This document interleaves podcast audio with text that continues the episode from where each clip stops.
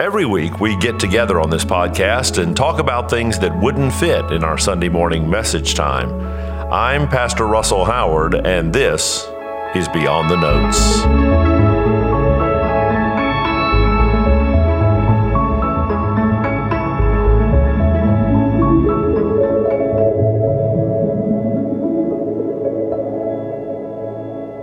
The passage that we covered Sunday, John chapter 1, verses 38 down to the end of the chapter, verse 51, is, uh, is interesting in the Gospel of John in that it is the, it's the first sort of dramatic scene where, where Jesus himself makes an appearance. The whole book's about Jesus, and the uh, verses up to verse 38 have been painting background about Jesus, largely centered on the person of John the Baptist.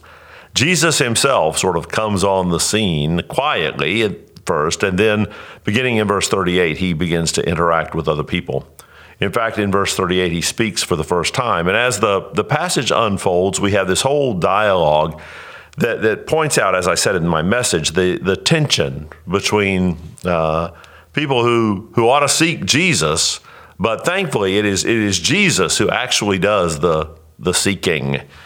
And in the course of the conversations in this passage, we saw, uh, make sure I get this right, John and Andrew, and Simon Peter, and Philip, and finally Nathaniel, all come to become followers of Christ. At the very end of the passage, Jesus makes a promise to Nathaniel, uh, first invoking Jacob's ladder from the Old Testament, that, that in time to come, if he would follow Jesus, he would see heaven opened and the angels of God ascending and descending on the Son of Man. Heaven opened and angels ascending and descending is the obvious reference to Jacob's ladder from the book of Genesis. But this phrase, Son of Man, is a phrase uh, that, that's, I think, particularly interesting. Every now and then, you'll come across someone who will claim that, that we Christians have an overblown view of who Jesus was, even compared to Jesus' claims about himself, as though Jesus never claimed to be the King of Kings and Lord of Lords or, or the very God man, as Christians have always believed that he was and that he did indeed claim. Well, by itself, Jesus referring to himself as Son of Man uh, sets aside any notion that Jesus did not claim for himself uh, the, the, the claims of deity and the claims of an eternal kingship. The, uh, the phrase Son of Man is, is one that's fairly, actually fairly common in the Old Testament, and it does quite often just mean a person, a human being. For example, in Psalm 8, uh, one of the great praise psalms, the Bible says, uh, when I look, this is Psalm 8, beginning in verse 3. When I look at, the, at your heavens, the work of your fingers, the moon and the stars which you have set in place, what is man that you are mindful of him, and the Son of Man that you care for him? Well, obviously, there it's talking about people. Why, Lord, do people matter so much to you? When I look at the magnificence and scale of your creation, it, it begs the question why do people matter so much to you? And of course, we do.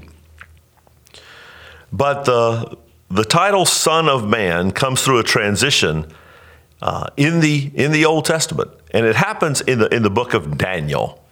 Uh, if you've got a Bible handy, come with me to Daniel chapter 7. Uh, Daniel 7 is one of the, the various visions of the prophet Daniel. And in chapter 7, we have, we have the term Ancient of Days uh, used, I believe, three times. It's the only place in Scripture that term is used to describe God the Father as the Ancient of Days. We have various hymns and songs we sing that, that, that reference that title. That title lives in Daniel chapter 7. But here's what I want you to see this is a, a vision from Daniel chapter 7, verses 13 and 14. And this is what the, the background is when Jesus calls himself the Son of Man. I saw in the night visions. Daniel chapter 7, verse 13. I saw in the night visions. And behold, with the clouds of heaven, there came one like a son of man. And he came to the Ancient of Days and was presented before him. And to him, that is, to the Son of Man, was given dominion and glory and a kingdom, that all peoples, nations, and languages should serve him. His dominion is an everlasting dominion which shall not pass away, and his kingdom one that shall not be destroyed. So when Jesus applied to himself the title, Son of Man, he was referring to this Daniel passage. He was referring to himself as the one who will receive the, the worldwide, unending kingdom, the, the dominion of the, the glorious Messiah.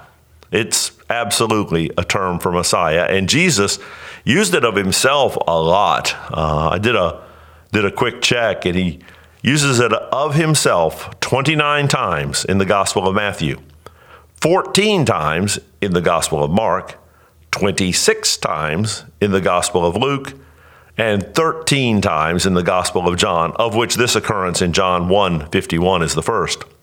Elsewhere in the New Testament, one time in the book of Acts, as Stephen in Acts 7 is laying down his life as a martyr, and he has his own vision of heaven opened and the divine greeting coming for him, he says, I see one who is the Son of Man uh, standing in, in heaven. So, altogether, 83 times uh, from the mouth of Jesus and from the mouth of Stephen, uh, this phrase, the Son of Man.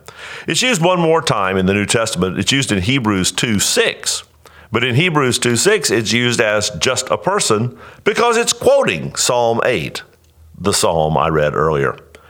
So, the Son of Man is a messianic title, and the one who uses that title to describe himself is describing himself as the King of Kings and Lord of Lords. Hey, by now, I hope you've subscribed to this podcast so that you don't miss any of our Beyond the Notes. And I hope you're interested in and perhaps have even subscribed to our other McGregor podcasts. If uh, you want more information, you can go to McGregorPodcast.com and learn more about our various podcast channels and the things that are being produced to hopefully bless and challenge you. God bless you and take care.